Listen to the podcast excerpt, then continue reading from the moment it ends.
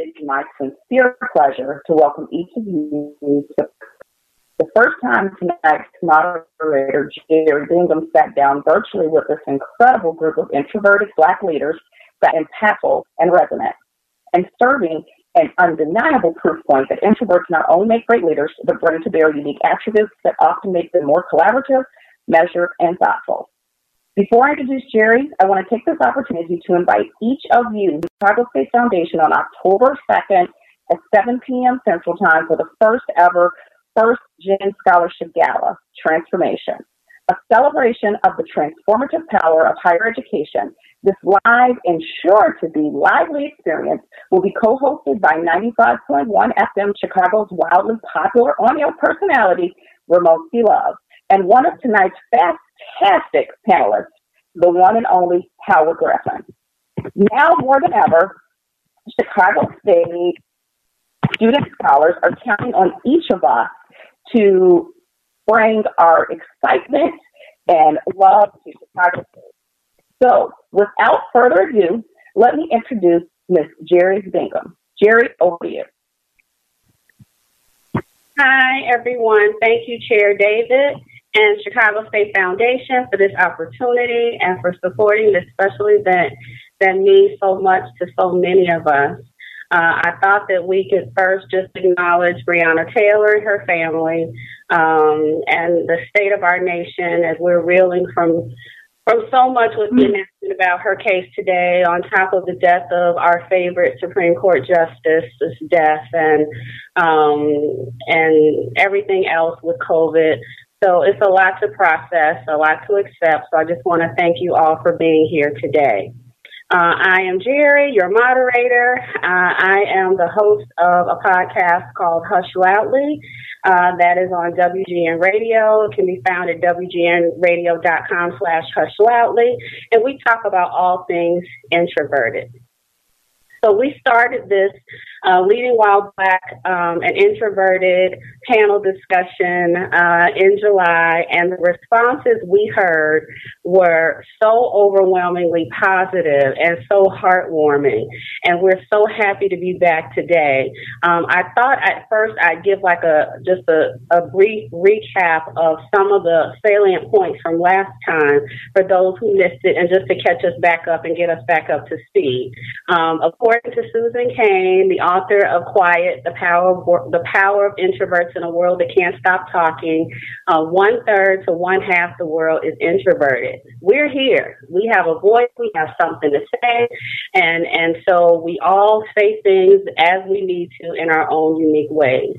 Um, we live in a society that we know adores and admires and rewards extroverts. So where's the place for us? Um, we live in a culture where the one with the most selfies, the most likes, um, the most followers is ideal. Uh, the person who talks the most is the loudest or is the most opinionated or the most critical seems to be most valued. Introverts are often misunderstood and ill defined. And I believe, and the reason for this, as Darius and I talked about this, and his idea was to make a panel discussion, there's an additional layer for people of color, and we're talking about Black leaders today, um, as we are sometimes described as aloof, not a team player, unengaged, uninterested, simply because we don't display the sort of social characteristics of the majority when we're in the workplace. Last time we had Rachel Kubas Wilkinson join us, and she's the senior consultant at Myers Briggs Company, the, the experts and leaders in understanding personality. And she gave us definition of introversion. So I kind of just want to read that over right quick. Um, she said it's all about how we gain our energy is all of us are both introverted and extroverted. No one is 100% introverted or 100% extroverted. For introverts, we are energized by spending time in the inner world of our thoughts. We tend to process things inwardly versus out loud. We may seek out reflection and time spent alone as our preferred way of recharging. We may be selective about how often and with whom we interact and engage in activity. And we may speak by others as more private and contained. One of the challenges for introverted leaders is that we may be misunderstood because we can be perceived as maybe too low key, hard to get to know, disengaged, withdrawn, shy, and aloof. All of these characteristics, which in our society are just not seen as positive. So let me reintroduce you to our panel. I shortened their bios uh, a little bit. Uh, we're going to start with Howard Griffith, who is regarded as one of the NFL's best blocking backs. Uh, he is an Emmy award winning sports journalist and analyst for the Big Ten Network. Uh, for more than a dec- decade, he was a star fullback for the Denver Broncos, helping to lead his team to two Super Bowl championships. He's also a published author. Laying It on the Line is his memoir that chronicles his football journey from the south side of Chicago to the Super Bowl. Darius Tillman, yeah, I started with the boys this time. Tillman has more than 25 years experience in strategic fund development, marketing and communications, and events management, and is currently the executive director of the Chicago State Foundation, who's hosting us today, where he has lead accountability for advancing the interest and welfare of Chicago State University. He is also the Essence best-selling author of the novel Five Dimes and Divalicious and the anthology Mad Love. Christina Steed is one of the nation's top multicultural public relations leaders. She is an executive vice president of client relations with Flowers Communications Group based in Chicago. She has lead accountability for new business development, client relations, and external marketing for the agency. In addition to her role at Flowers, Christina is the host of the popular podcast first over 40. And bringing it up in the rear is my old boss, Brenda Russell Williams. Brenda is the founder of Russell Williams Group, where she has cultivated her strategic planning, branding, and creative problem solving expertise to develop long term solutions to challenging business issues. Her passion for education reform led to the creation of Mind GPS, which she'll talk about later, which is a life directing program that helps participants articulate an authentic personal brand and chart a meaningful path to a desired future by providing tools that impact better choices for their personal, professional, and academic lives.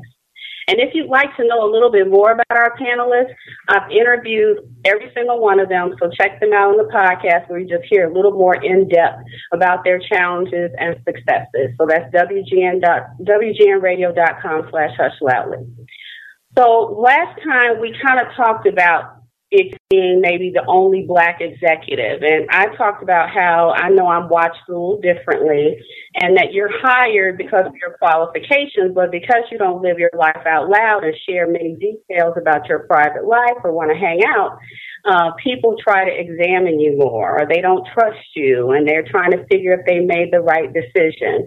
And I was asking the question if it's because I don't fit the mold of what they believe a black woman should be uh, or act. And I think this is something that black introverts who work in corporate America and in predominantly white companies have to deal with. And this is how our conversation started last time. And some of the points that we as panelists uh, covered and we talked about our attributes and experiences both had both positive and negative. I just wanted to share those with you. Um, we listen more than we talk. We sit back, watch, see where we can add value and create what never existed. We are not winning popularity contests, but we don't want to. Uh, companies see your color first, then they see your introversion. So that's two layers that they don't understand sometimes and try to have to figure out. We may not gel with others, but we are good at what we do. We're the bomb. We are strategic, analytical, we live, we like to make an impact. That's what's important to us. We are discerning, we are intuitive, and we are analytical. We are observers who also take in body language, nonverbal cues, and take all of that into consideration as we assess and make decisions. From the black male perspective, we have to make others feel comfortable so that they can lower their guard and accept accept us as who we are. We have to be friendly, but not too friendly. And from the black community, for some of us, we may be perceived as bougie or stuck up. Yes. So for the panelists, I want to jump now to uh, the aftermath of the last uh, panel and how many of us received different comments um, when we were promoting this panel where people said, You ain't no introvert, you are not an introvert. And so I wanted to hear from Darius. Um, and from Brenda, what did you have to say about that? And how do, what do you think about people always questioning your introversion or not understanding your introversion? In my case, I, I, I stopped caring uh, it, it's different. It lands on me different than it did 10 years ago, where um, you and I were talking on, on the podcast about one of my bosses on board who's fantastic, and I'm going to stop putting her on the firing line soon, but it's so much fun. I, I spent a good five minutes after she burst out laughing when I said I was an introvert and literally said to me, You are not. Stop it. You were singing in, in our meeting at, at dinner and then I to her, and then I went home and I was and I was exhausted. But watching five years ago, I may have been more defensive, and now I'm just. It is what it is. The words coming out of my mouth are the truth. Watch, you will see if you if you and, and she did exactly that. She looked with fresh eyes and went, "Oh, it, it, it's sometimes unnoticeable, but there's an understanding that I have now that you've explained where your energy comes from. And, and to your earlier point, Jerry, it's really about energy. And now that person, and she's one of my bosses on the board of directors, she is one of my advocates where she says to people now, oh no, he's an introvert. And that's what that means. So even when he's singing and dancing, he's got a certain amount of energy that he can spare because he doesn't get energy from others. Like she does that. So if I can get myself past the defensiveness and just with resolve say who I am, it really does empower other people to be my advocate. Um, and then also thinking of what an introvert looks like. Because as you called me, Jerry, on the podcast, I'm the gregarious introvert. And introvert just the same. There are similarities between me and other introverts um, that I feel a kinship that I don't necessarily feel with an extrovert. Um, so, so that's, that, that, that was kind of the thing with what I got do. I, I'm shocked you're an introvert, but then also people who I didn't even know were introverts who were in some very kind of public facing positions, they sent notes going, me too and what you all said resonated. And I felt the same way, and it is exhausting. So it really was kind of the power of, of, of Introverts United uh, and just the conversation with other introverts who I'm so impressed with, who I respect. I just know that we share that commonality was exciting. Well, for me, uh, Jerry, I, I think it's great that we get to have this conversation now because people really misunderstand what an introvert is about uh, people say, You're not shy, you're not quiet. That's not what an introvert is. It's how you go about getting your energy. What really, and, and for me, being by myself, being with my ideas, you know, coming up with solutions to problems, that's my jam. I don't need a room full of people for that. In fact, I don't look for that. And it's interesting because if people really watch, they will realize that in business, there were very few times I actually engaged socially. You know, when you're in that meeting and they say, let's go for drink, I'm looking for the excuse in my head where I can ask this. And the and and the cool thing is I had twins at home, so that was good. Or you know what I need? I'm working on a project right now. I got a little more work that I got to do in the office. I avoided those kinds of things and literally can count on on one hand how many actual client dinners I went to because there were so many other people much better at that kind of stuff than me. I was about the work. I was about the ideas, not the chit chat and the small talk and all that stuff. And so when people sat back and they reflected on that, it's like, you know what? Well, yeah, you, that is, that is how you operate it. That is how you operate it. And I will have one more confession here all these likes and things that I've been getting and all this publicity, I gotta tell you guys, I like I was until you, Jerry, I was on the low and I kind of liked that world. Now all of a sudden I got to explain if people want to know. And I am. I realize I'm not so much comfortable being in the role of being out front. I like being the light director for other people, but this thing where now I'm out is a little. It's a little disconcerting to be honest. Well, that's interesting. Thank you for sharing that. And I want you to talk more about. So, Brenda, who I used to work for at Leo Burnett, she, uh, which is an ad agency in Chicago, a global ad agency, she helped companies figure out their brand identity. So we work with Disney, Procter and Gamble, Motorola, Coca Cola. We work with everyone, and so she would help them figure out how who they were and and that helps them understand what they stand for, how they craft their messages, and all of this. But what Brenda has done now, she retired from from that, and now is doing this for young people, where she's teaching them or helping them, giving them the tools to figure out who they are. And so she also has created a module for introverts, which I love. So I wonder, Brenda, if you could just talk a little bit about that. Well, I'm just gonna I'm gonna briefly uh, let everyone know that information will be coming out about this. Um, uh, www.findmygps.me. We're going to be having a brand challenge for introverts that's going to happen the last week in October.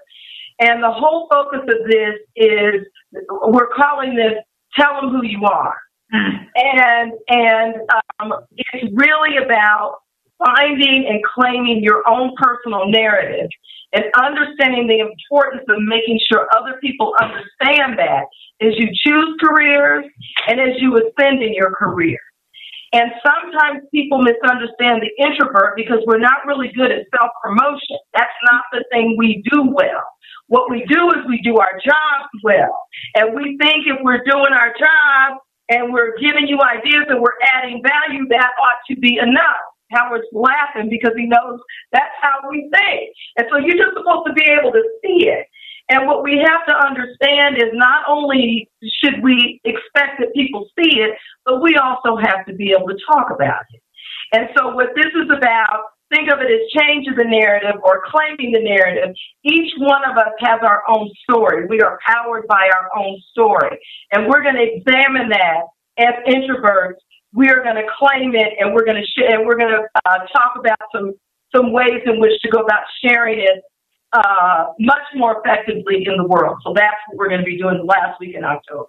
Okay, can't wait. Looking forward to it. And now I wanted to jump to Christina, who called me to tell me this story that just warmed my heart um, that happened after the panel. So I wonder if you could share that, Christina. And then I'll go on to the questions that were submitted that we weren't able to get to last time. Sure. Thanks, Jerry, and thanks for having me as a part of this great group. So, I had to call you. I couldn't text you. I had to call you to have the emotion in my voice to share with you how so many people reached out after our last panel. And uh, two in particular, I told you about uh, one who's a, actually a friend of, of Darius and myself, who talked about, you know, she is someone who's been in the marketing field, um, is is is ascending in roles, and and was really wanting to be wanting to articulate to her manager about her introvertedness and how she approaches her work because in her review, you know, she got the same type of descriptions that you were talking about in terms of, you know, not being aggressive and you seem aloof and you don't seem engaged and you don't seem like you care. When we literally know as introverts, hardworking people with a work ethic, we do care. We are getting it done. We're the people who are getting it done. And so instead of taking the feedback and sitting on it and, and, you know, not doing anything with it, she said, well, actually, let me share with you how I how I operate, who I am as a leader, the type of leader that I am, and how it helps the ecosystem of the culture of our company. And she just felt empowered based on our conversation and seeing what we talked about.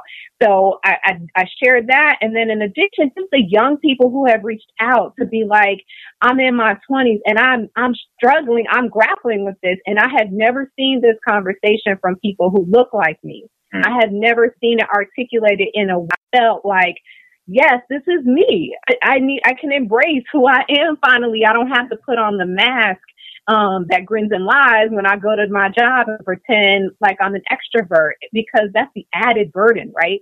To not show up as yourself and have to act and be a, another person in the workplace. So um, those are just two examples that just were really something that I thought we should share. Wonderful. Love that so much.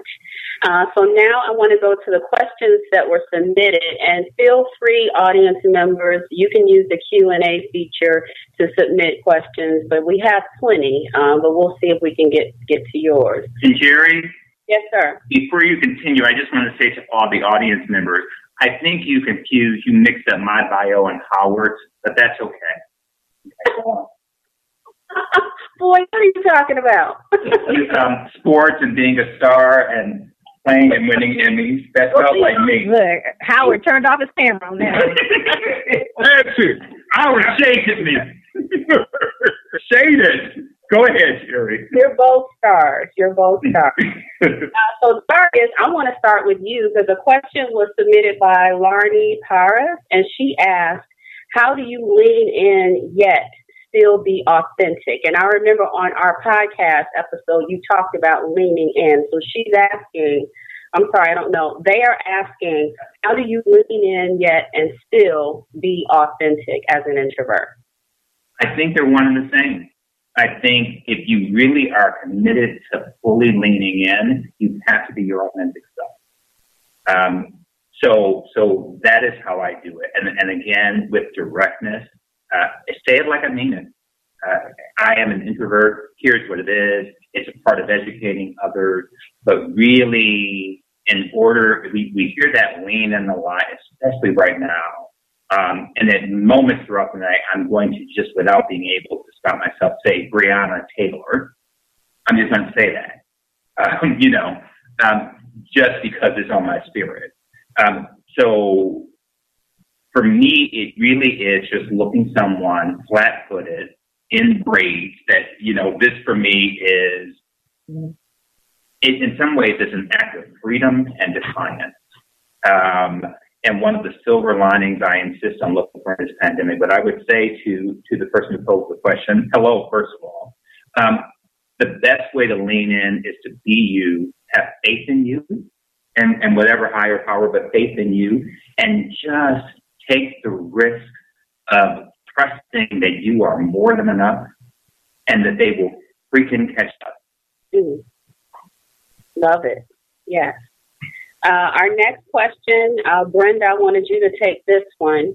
Um, the person asked, How has race and personality factored into your interactions of predominantly extroverted white spaces? That was from Sherry Sportsman. Well, I I kind of think Jerry that I actually hit on that in in the uh, in the intro. You know, obviously, most of my work has uh, been with CEOs and their executive teams that uh, within very large corporations. So it's not just being black; it's also being female, and it's also uh, so I've got the three whammy. You know, I've got the, the the triple thing going on here. Um, so I'm not necessarily the person that they expect to to walk into the room. But I think one of the things that I've come to uh, uh, is understanding that ideas dictate. And so I, and, and that's something that I had to really feel within myself because I understood all the undercurrents that go on with, you know, wearing those three different suits. Um, so for me, it's all about the power of the idea and the value that you bring to the room. And what I have learned to do in, in, in corporate America is to find ways to let those three things actually serve not only me, but also serve my clients and, and others as well. Um, being black, being female, and introverted, you come at things from a different perspective. You're bringing, sometimes people would say, wow, those are really different ideas, but they're different ideas because I'm not what you're usually listening to. Mm. And I'm processing in a way that is totally different.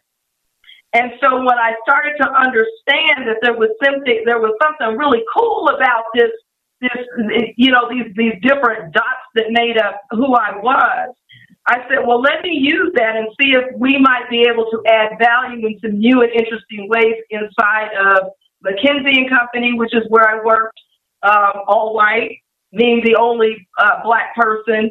Uh, Leo Burnett for many years, very few people of color back in the day when I was working there as well.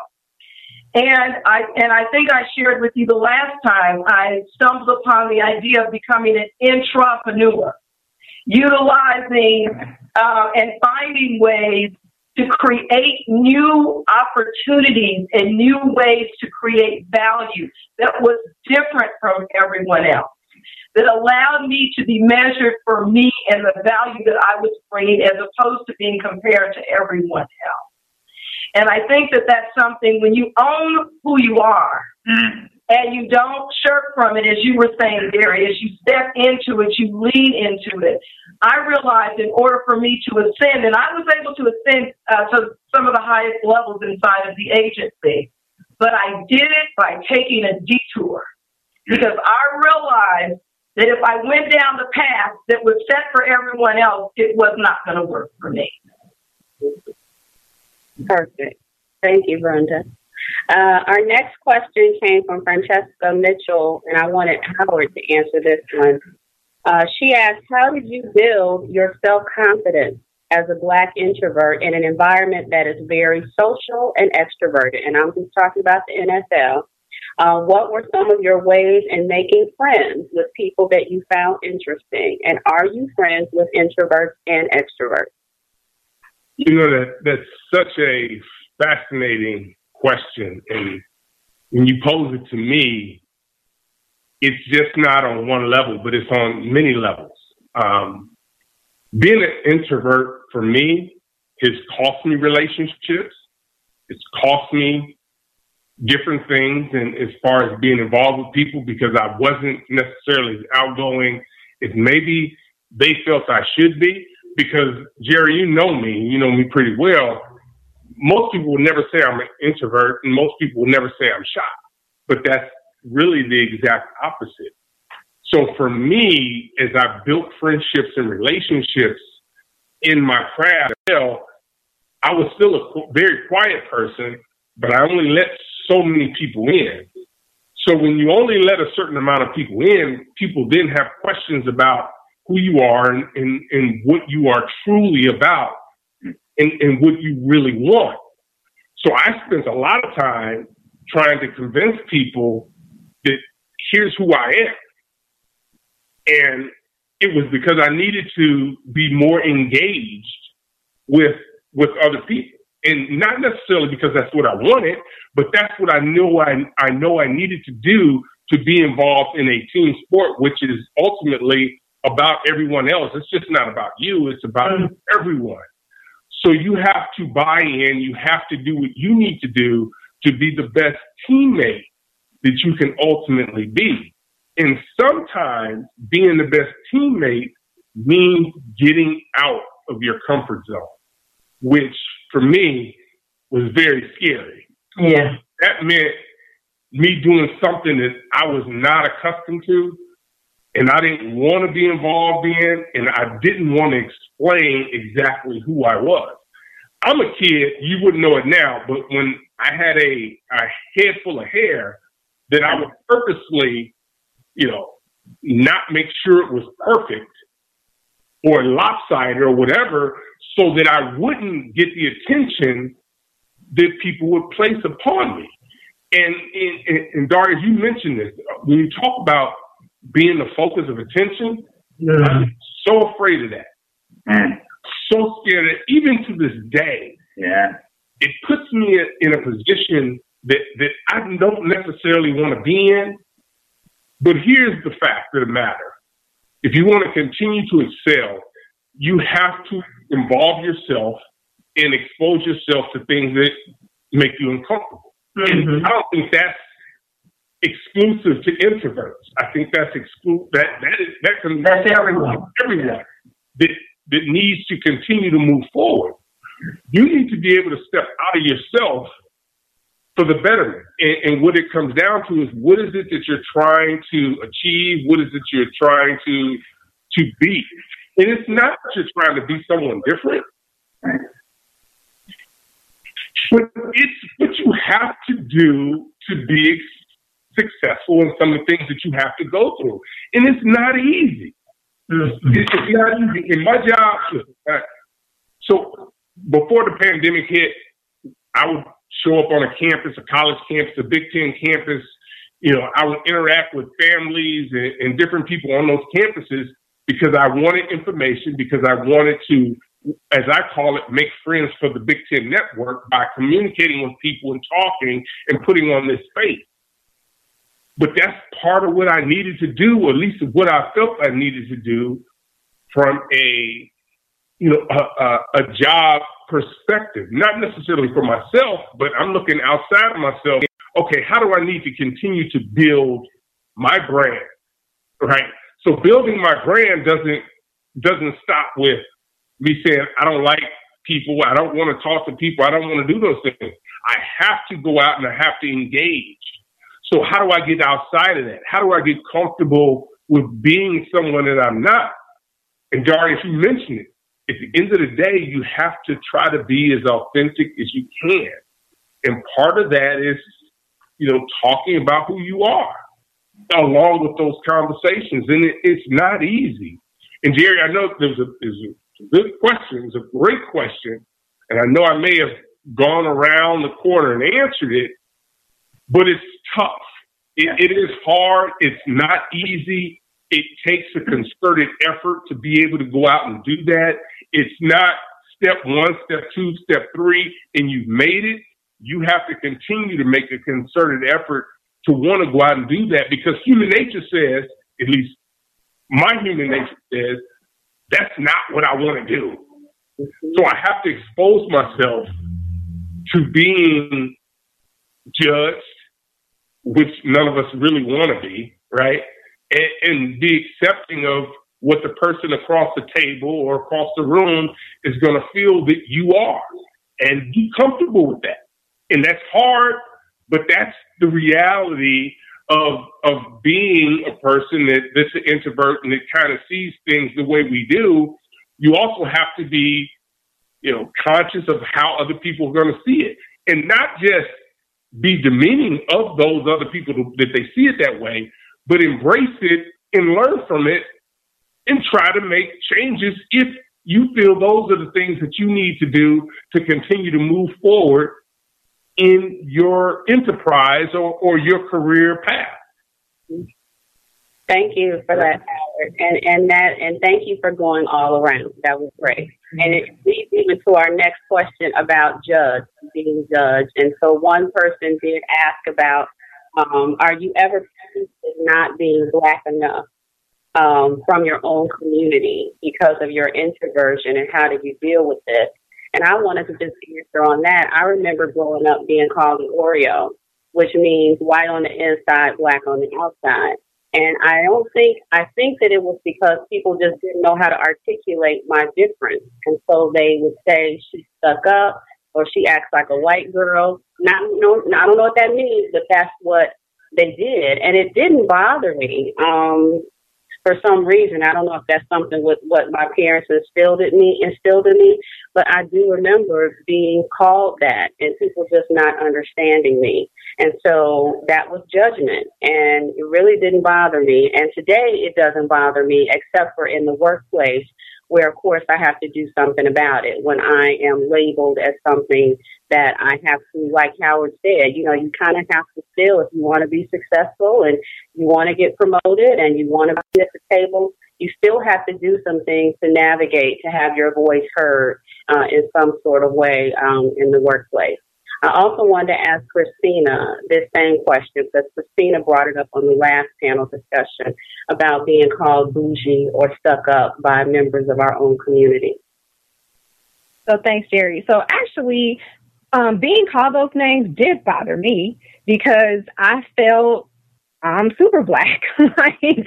um, because um, uh, being black, black people are not a monolith, right? So we are very diverse in the segment. We, you know, have come have such a diversity across the diaspora So I think, you know, my, me being called out was more, I think, associated with me being nerdy, right? So I liked nerdy stuff. I was smart. I wore glasses for a good, but I still wear glasses, but I was straight A geek nerd. And it, that got translated. It was geek and introverted.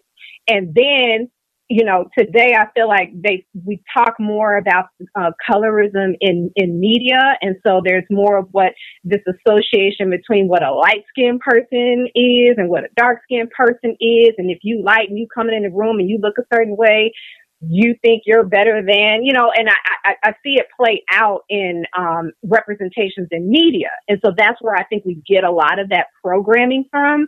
And so we're unlearning a lot of that, right? So to me, I think that we have to remember that the black experience, especially in the United States, is so diverse. The way people consume music, the way people represent house music in Chicago is different than what go-go is in DC. Like we are so diverse as a people that we need to, I think, and we are learning through conversations like this, how different and diverse we are. And so now as, as my, with my big age, I don't care about that because I know I'm not bougie. I don't think I'm better than, and I can roll through the spectrum in terms of the people I kick it with. So, yeah. Thank you, Christina. Um, so we have another question that I'm just going to throw it out. Anyone who wants to answer this um, from Sandra Gulich Major. She asks, "How do you make your ideas known in a room with overt extroverts?" And also another person asked, Lauren Simmons is related. When working as part of a team and the extroverted personalities are moving the project in a direction where success may be more challenging, how have you inserted yourself to shift the path? So introverts, how do you do it in a room full of overt extroverts? The first thing for me, go ahead, go ahead, Howard. No, the first thing, by the, I won't present the idea by the time I present the idea, where a lot of people just throw all of their thoughts and dreams on the table, and this is true even when I worked in advertising. By the time I presented my idea, it is thought out. I've thought the seven steps. Um, because I don't want to, I'm, I'm efficient. I don't want to spend a lot of wasted time, especially as I get a big age too, um, like Christina.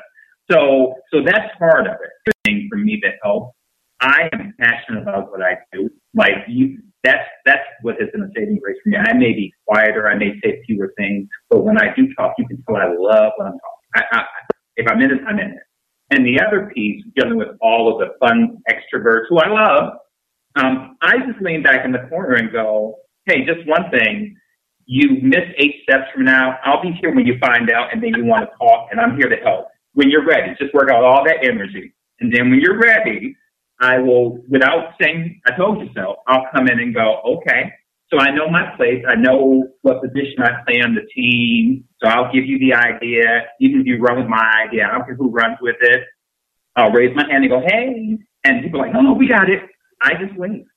I am good now about waiting strategically for the world to catch up. Mm-hmm. And then when they do, with grace, go. But if I, and I always say this to people, but when you give it to me, it's mine. Silence. it's mine. So long as we have that agreement, that's how that's how I manage all of that energy in the room. For me, I think um, Jerry, I have taken more of a a facilitative approach, and so what that means is let them fly, and you listen. And even now, as we're having this conversation, I might jot down a word or phrase because I'm listening to all of the conversations here. And then when it comes time to present the idea, I'm able to present it in a way where everyone can find themselves in the mm-hmm. idea. If you were talking about the audience, you said something about being aloof, you said something about that, this, and then it sort of comes together synergistically to something that is big that we can all own. Mm-hmm. But it, it comes from, it's coming out of, of, so, so that listening thing that we do, that ability to, to make connections because we are observing, is sort of my approach to getting my ideas heard. That understanding that human beings have a tendency to want to find themselves in whatever idea comes out. And I'm willing to share that because the idea dictates. I only want the idea to happen. If it's a big idea, let's make the idea happen. If that means you need to find yourself in it, fine, that's okay with me. Let's go for it and let's make it go. Let's make it happen. So, so I think my approach has been one to be more of a of a facilitator and and a and and, and, and a, a synthesizer of what it is that I'm hearing. Even if I have an idea that's different, I let people find themselves in what I'm saying. Howard, did you want to say something? Yeah, I, I do. Um, no, I'm I'm going to tell you something I learned. You know, probably it, it was a, a while ago, and it's not necessarily you know a positive experience, but in the experience, people came to me and says, "Well, what is it that you want to do?" I'm not going to discuss the situation with you at this moment, but they said, "Well, what is it that you want to do?" And they posed this to the family. What is it that you want? And people were throwing out ideas, and they were saying different things, and a lot of people were talking, and it was a lot of things going on at the time, and and I'm sitting there just listening, right? So a person in the room comes to me maybe 10 minutes later and says, You're the decision maker, aren't you? And I said, Well, yes, I am. And she said, Well, what is it that you want? And I said, Well, I need to listen to the rest of the family, and then I will tell you. And so much of that was about what everyone else wanted and their ideas of things. But at the end of the day, the people knew who to come to because I was not talking a lot. I was really just listening to what they were throwing out. And then I said, this is what we're going to do. We're going to this, this, and this. And that's it. And without getting too personal about it, that's one of the things that happens. And, Jerry, you mentioned this within the first five minutes of our, of our conversation tonight that it's about we listen, we take in a lot of things that are going on, but we make decisions. Now, oh, yeah. we're going to sit back and let you run over us. We're, but when it's time for us to make that important decision, the decision is going to be made and we're going to make it. And so to me, for a lot of people that, that feel like introverts are kind of laid back and aren't necessarily going to mm-hmm. make the decision when it needs to be made, that's nothing further from the truth. Because when we buy into something and we believe, that's where we're going. And nothing's going to stop us. You may believe that you can have more influence and you can talk and you can say you can do different things, but when we believe in something, and Brenda, you mentioned this, you, you talked about listening to everyone else's ideas, and that's great. But when we decide that this is direction, the direction we're going, oh, believe you me, we're moving the group in that direction.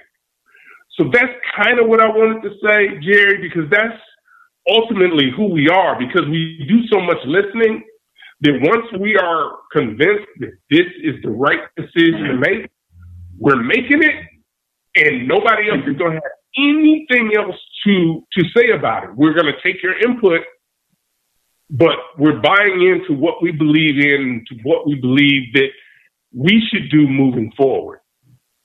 For the group, yeah, right. Thank you, Howard.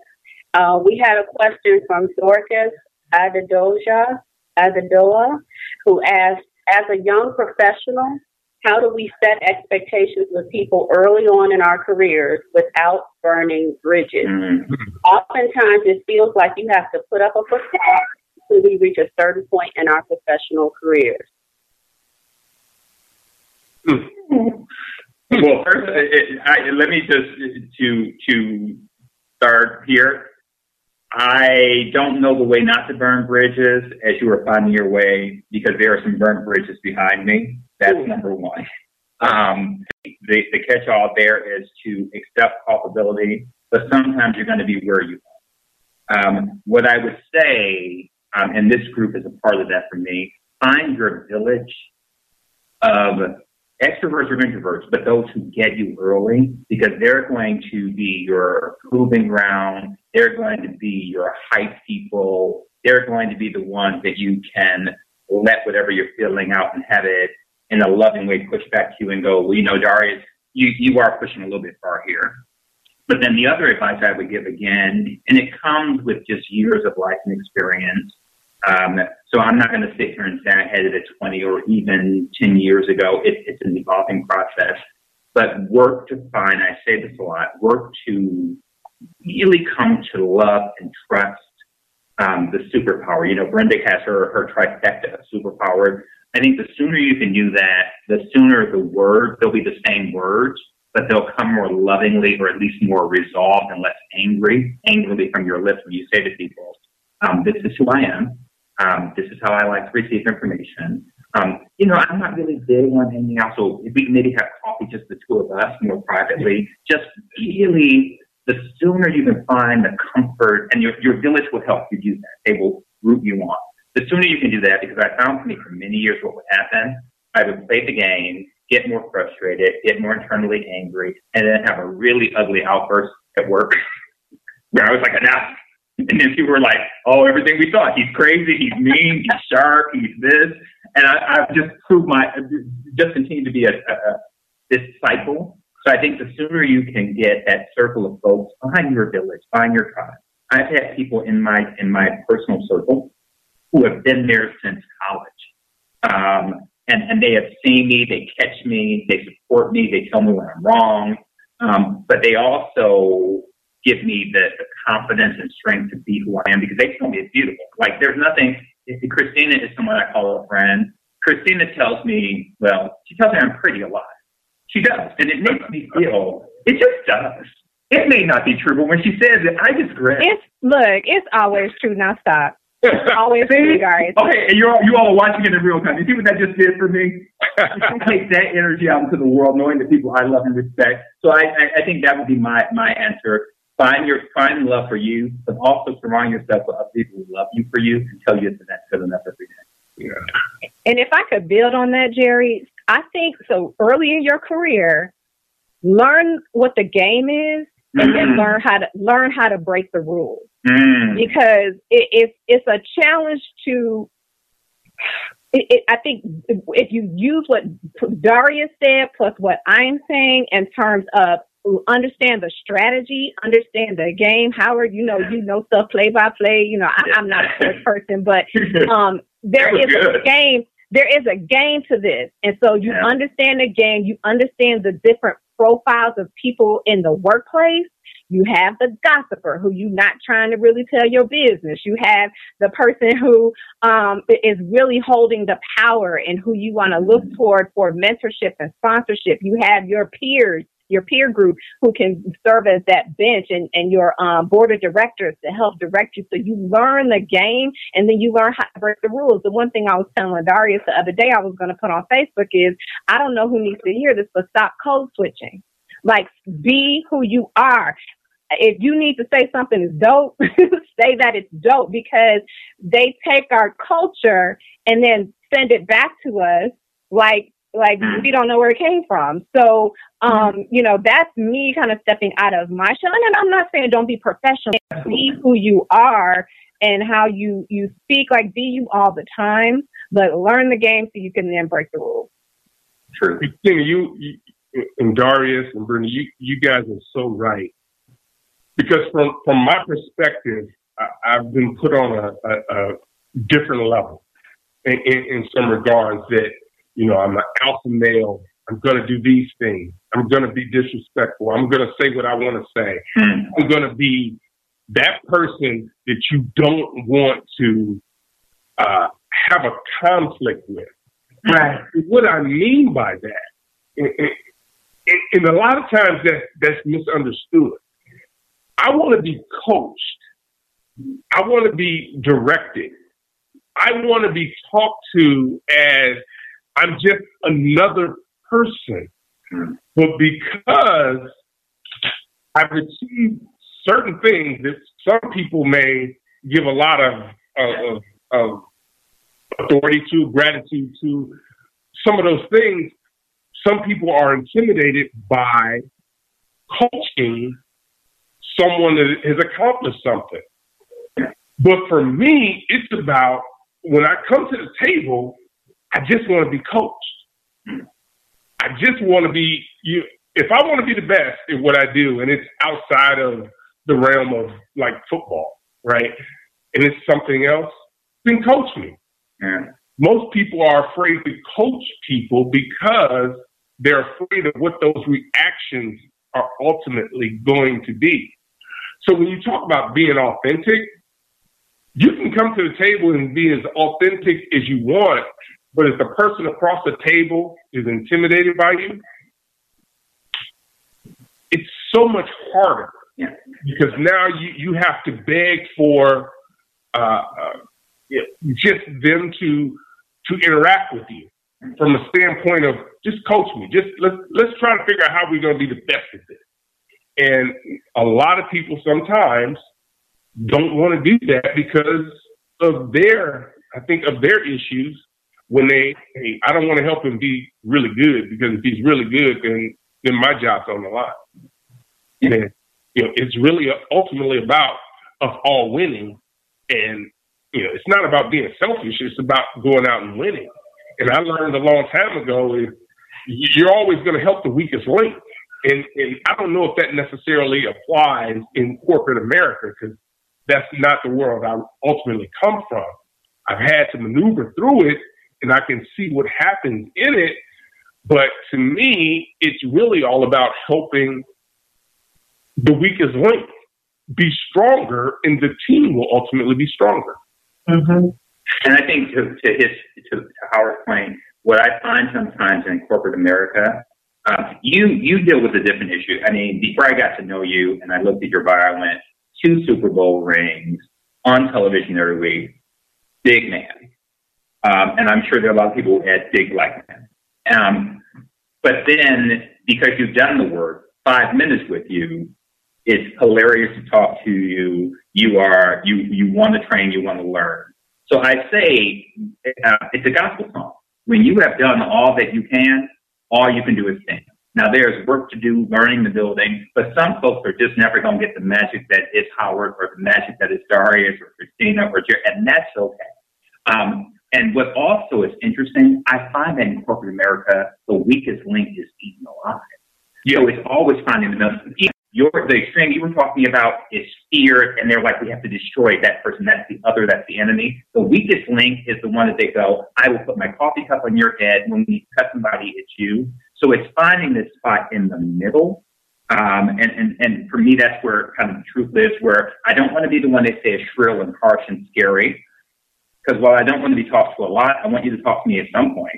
And I don't want to be the one, because I tried that, where I'm so nice I get on my own nerves and then I just, I just take, you know, where I put me on the timeout.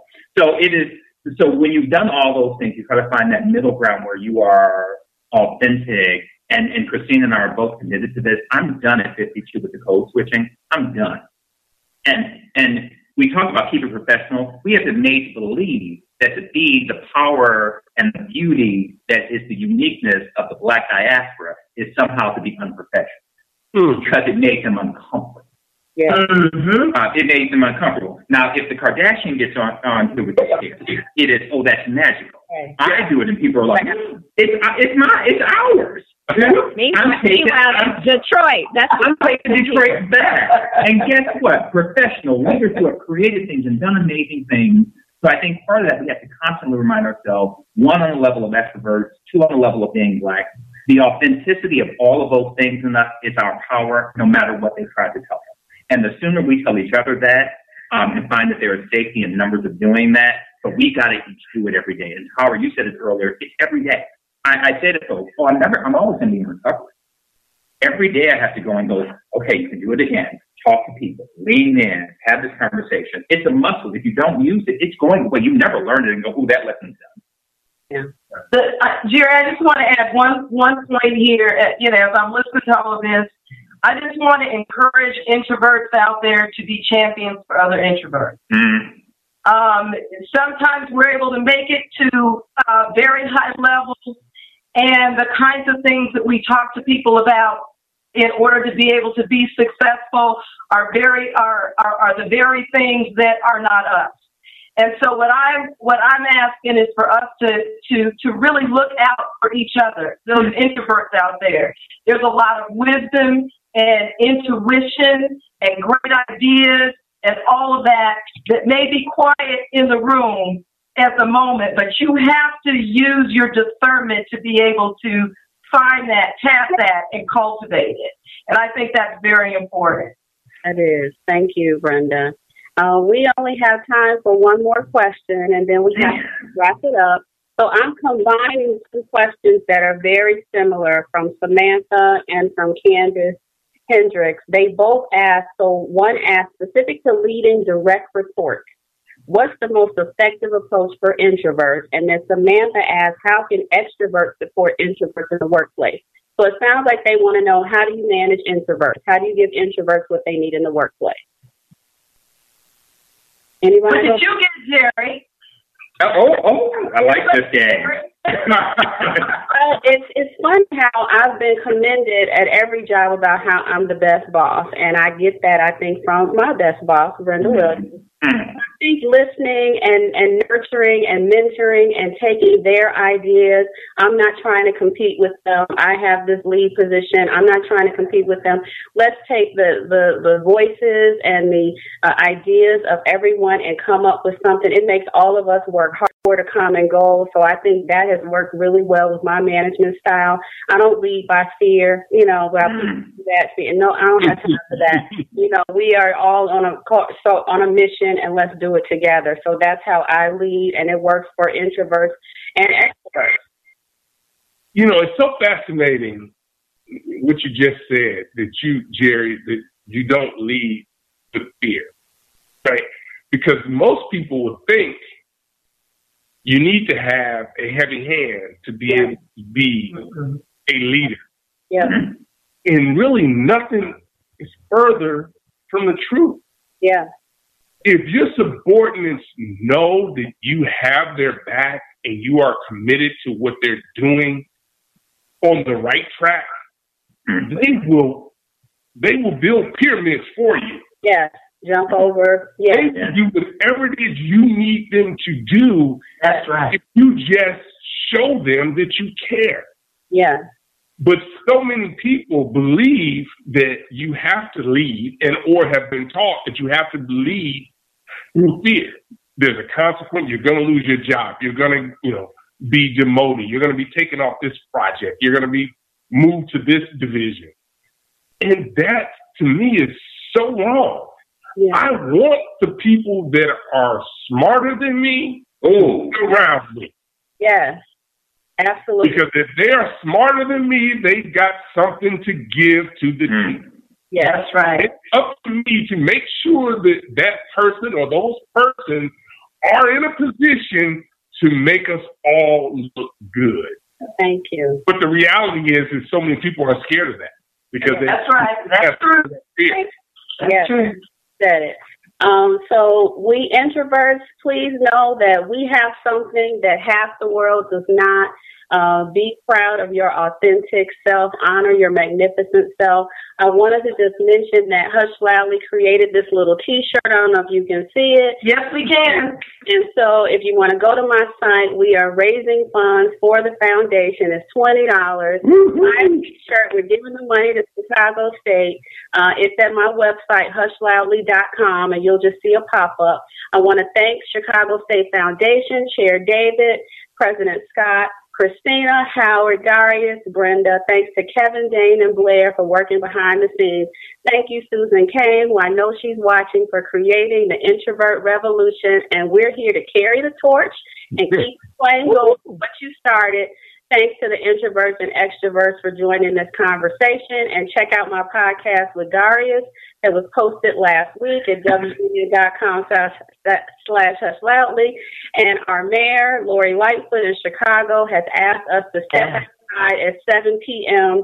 and simply say Breonna Taylor's name. So mm-hmm. that's now. So for those in Chicago and those who are around the country watching, let's all stick our heads out the window or step out the door. And we are going to have Brenda wrap it up and, and share something and call it a, a night.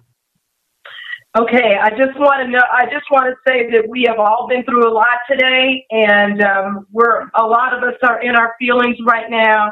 As I think about Breonna Taylor, um, what comes to mind is that this is a fight for democracy that we are all in right now. And I just want to implore everyone who is listening there and be the change they wish to see. Make sure that you are voting. One thing that my family did as a family across the entire country came together on a Zoom call and we made sure everyone who needed to get their ballot to the box had someone to do it. We, we're making sure that everyone knows how to early vote, all of those kinds of things. It starts in your own family. The power of change is under your roof.